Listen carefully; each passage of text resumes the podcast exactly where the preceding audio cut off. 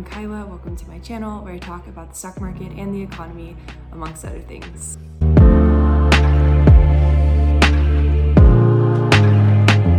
My mind is a barrel, loaded clips and my guns tucked.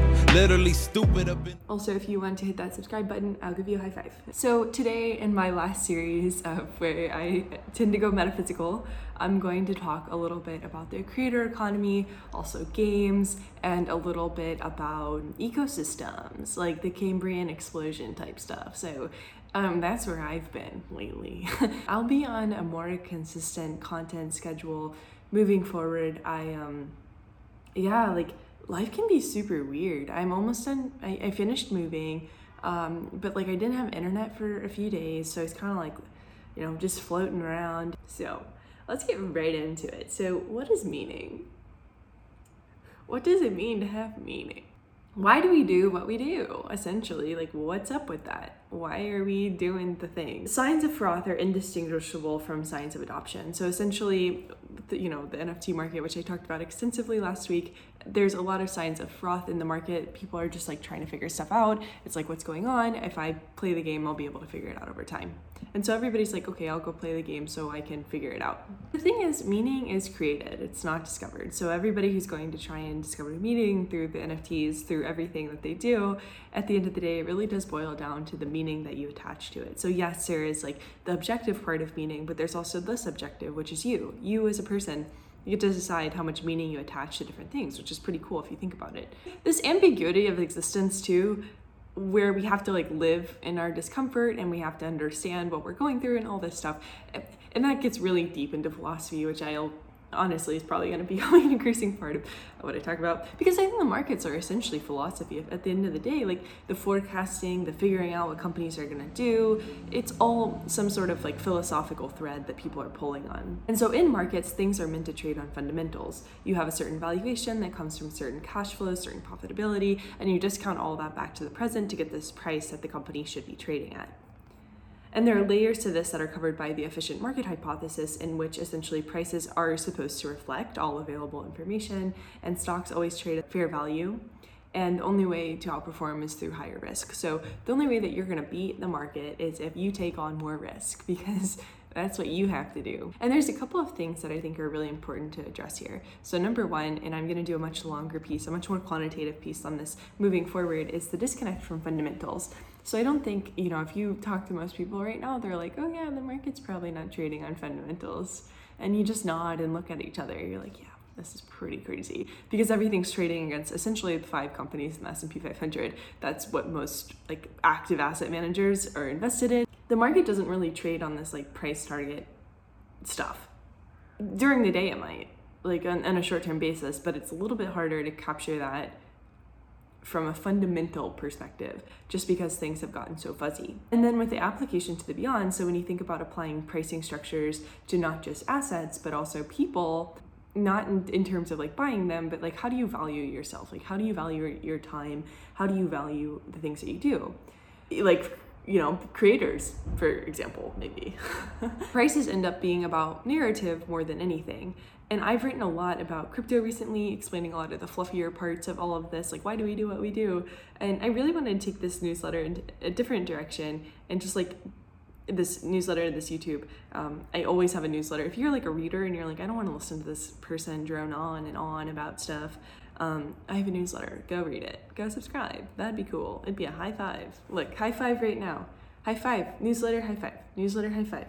I wanted to make one one main point. Like if you can just end the video here. Please don't, but you can. This is all a story. It's all a narrative. It's all stuff that we're telling ourselves. Think about ecosystems. The Cambrian explosion happened about 514 million years ago. It lasted for like 13 to 25 million years, and most animals started animaling during that time, and life got more complex physically speaking. Organisms diversified. On August 22, 2001, Sherron Watkins sent a letter to Kenneth Lay saying that she knew that they were doing shady stuff, and then Enron imploded. On April 1st, 19 and on, on April 1st, on April 1st, Aww. Um, on April 1st, 1976, Steve Jobs was in a garage. 44 years later, they have built a company that manages every other company essentially through the App Store if they have an app, and also sits in the pocket of most people. So Apple is a very, very, very, very powerful company. And what do all these things have in common, right? So we have the Cambrian explosion, we have Enron, and then we have Apple. They were all pivotal to an extent. And there are a lot of ecosystems that I didn't address. Like these are probably like you're like these are three super random ecosystems, and yeah, sure they are. but I do think that they're three really important ecosystems. So the Cambrian explosion was a literal physical phenomenon, right? Like it's a biological happening. It's something that did indeed happen. There's no narrative tied to it.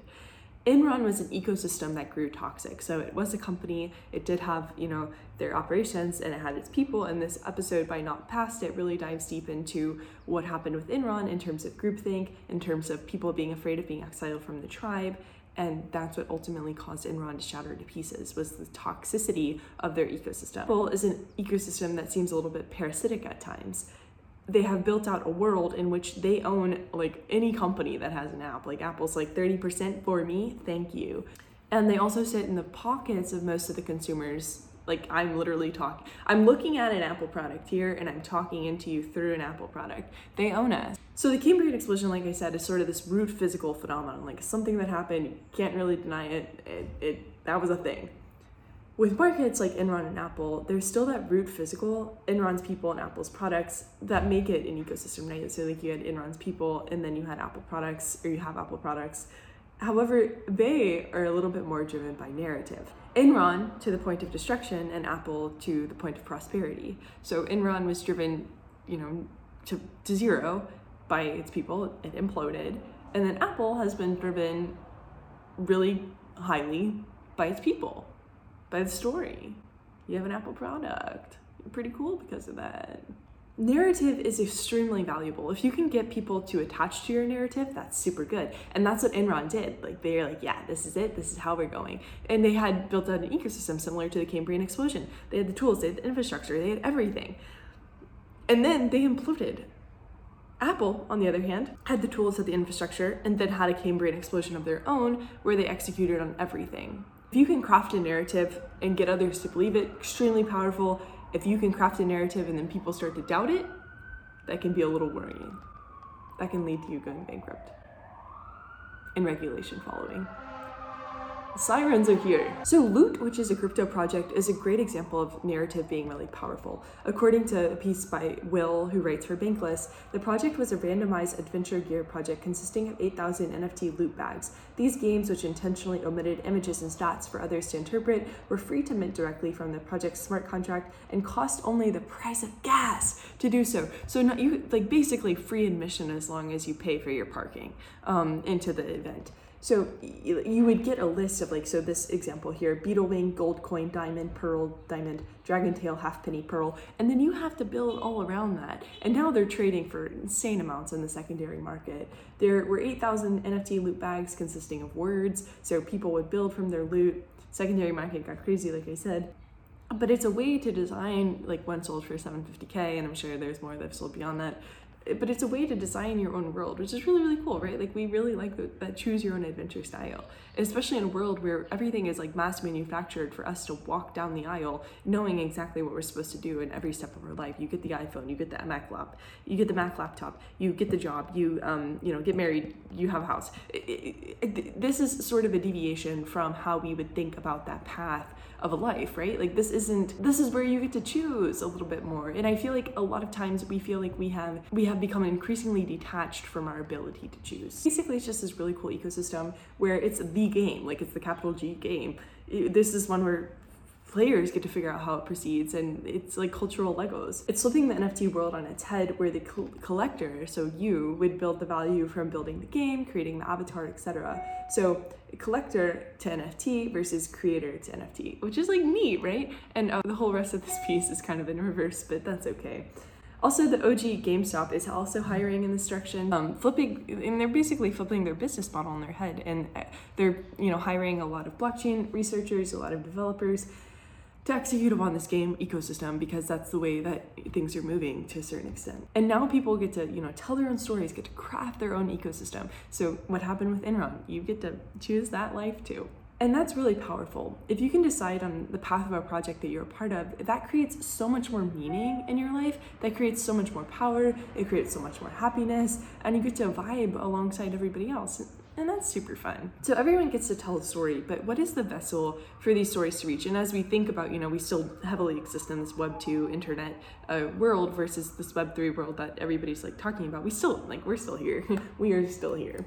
So what's going on in this here world? Outside of the loot world, where you get to pick your own adventure, it gets a little fuzzy as to who are like the storytellers, right? So we have traditional media on one side, and then you have creators on the other side. And traditional media is increasingly becoming something that nobody really wants to deal with. So you have people from New York Times going over to Substack. They're starting their own newsletters. They're like, okay, forget about it. I don't need the middleman. I can go produce really, really good pieces on my own. And with traditional media, it just doesn't feel very human at times. And so I think creators really have a role here because they're the storytellers of the next generation. Creator communities have been hacking away at traditional media structures for a long time and I think the reason that it's been successful to a certain extent is because humans want to get their information in a humanistic way. Because things are weird. Things are super weird right now. Like in um, New York is underwater essentially, and there's tornadoes ripping through New Jersey. Um, it, things are odd, and when things are weird, and you turn on the news and everybody's yelling at you, it's like, oh, sh- you know, darn, I feel worse.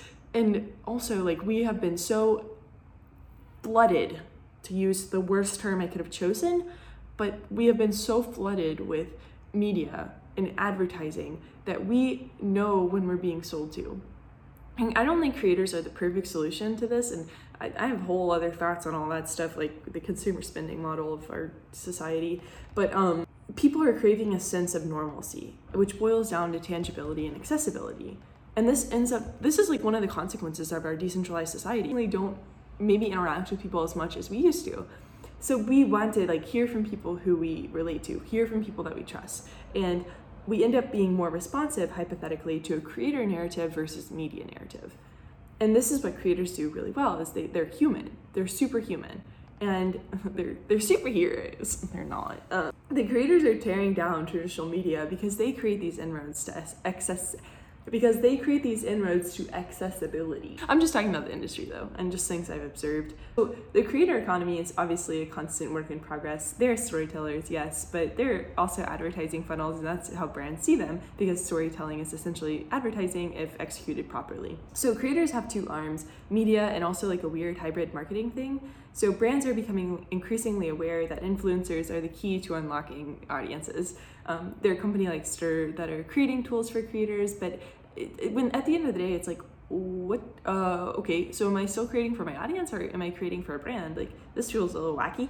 And the line tends to blur between brand and audience because you do have to get that bag. You do. But you also want to remain true to the people that subscribe to you because they're the people that you do it for. At the end of the day, like at the end of the freaking day, like content. That's what it's all about. But also paying the bills. So it gets a little it like gets a little weird. And they're they're the reason that you're a creator in the first place. And so you really want to do good by them. Just objectively speaking. I, I obviously same here, but just objectively speaking and like talking to other creators, everybody really just wants their audience to to like the content. But there tends to be this this weird other dynamic that you have to manage, which is okay. So creators are becoming increasingly aware their, of their own power, and there's going to be iterations, I think, of this collective creator ownership. I'm not sh- really sure what that looks like yet, but I do think that it'll be like some sort of DAO, which I talked a little bit about previously. So I think it's going to be obviously like a Web3 model. The biggest thing that I kind of hit on was like the monetization model. Monetization is something that nobody's really been able to figure out because, you know,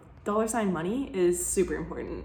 And it's extremely important to get it right too because you don't want to undersell yourself you don't want to oversell yourself. And there are startups like fypm that are like hey you know glassdoor for creators let's hear what everybody's being paid. Like creators are very very profitable because creators can capitalize on all this stuff that's going on in a very humanistic way convey it in a very humanistic way. And brands and institutions just don't have like that that tangibility with the audience. And so the creator equation ends up being distribution, marketing, creativity, brand management, and trust. Great on fundamentals, right?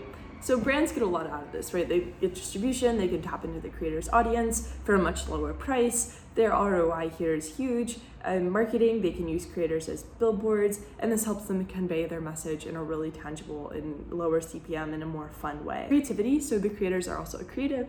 They get to, you know, do things in a fun way. I sound like a make it to do fun thing. So brands get a fresh new perspective around their product and service, and that's pretty cool. Like you kind of get to see your brand reinvented through the eyes of someone else, which is awesome. Also, brand management, they can reinvent how people think about the brand. Like if you're like, oh, you know, you work with Addison Rae or um, you know, who's another one of them? I, like uh, Hype House guy. Um, people are gonna think about your brand a little differently, I'd imagine. Big truck outside, but it also serves to put a gold stamp of approval next to that to the brand's name too and also trust. So the most important thing here is trust. So like retaining trust with your audience. The number one social currency is trust. And if brands can leverage that through creative partnerships, that's a super high ROI. But along the way, like things do get lost in the sauce because of this wild west. It's like everybody's trying to figure it out. It's okay. Everything's calibrating. It's totally okay. Um, there isn't a solid framework in yet for sort of this decentralized way of marketing eh, or media, and the ecosystem is fragmented. So circling back to that main point, like we're not at the Cambrian explosion of creators. We don't have that ecosystem in place. We don't have all that ownership is a super mm, ownership is a very fuzzy thing um, if you're a creator copyright all your stuff right now stop like if you're still listening cop, get off the phone stop watching me go copyright your stuff go copyright your stuff. It's so important. And Croissant has a really good tweet about like what's going on. But ownership, I wrote I wrote about it last week. And I was like, ownership is the future. But all what is ownership? Is the content, the platform, or you? I don't know. Does the mode of storytelling detract from the ultimate story? What's it what does it mean to I knocked my phone down what does it mean to own content? Like, what does it mean to, to truly own what you've been doing? Uh, it, it, there's a lot of questions left to answer, and I'm not going to answer all of them right now because I have to read a little bit more. Um, but we'll be working through this over the next few weeks, and I'll be doing more market focused pieces too. But it, it's still about the story, right? So, stripping it all away, we're seeking the story, we're trying to understand the main objective and the ecosystem in which these stories are being told is growing and it's flourishing and it's like it's such, it's such a cool time. Um, you're seeing nft artists you know finally get paid for their work.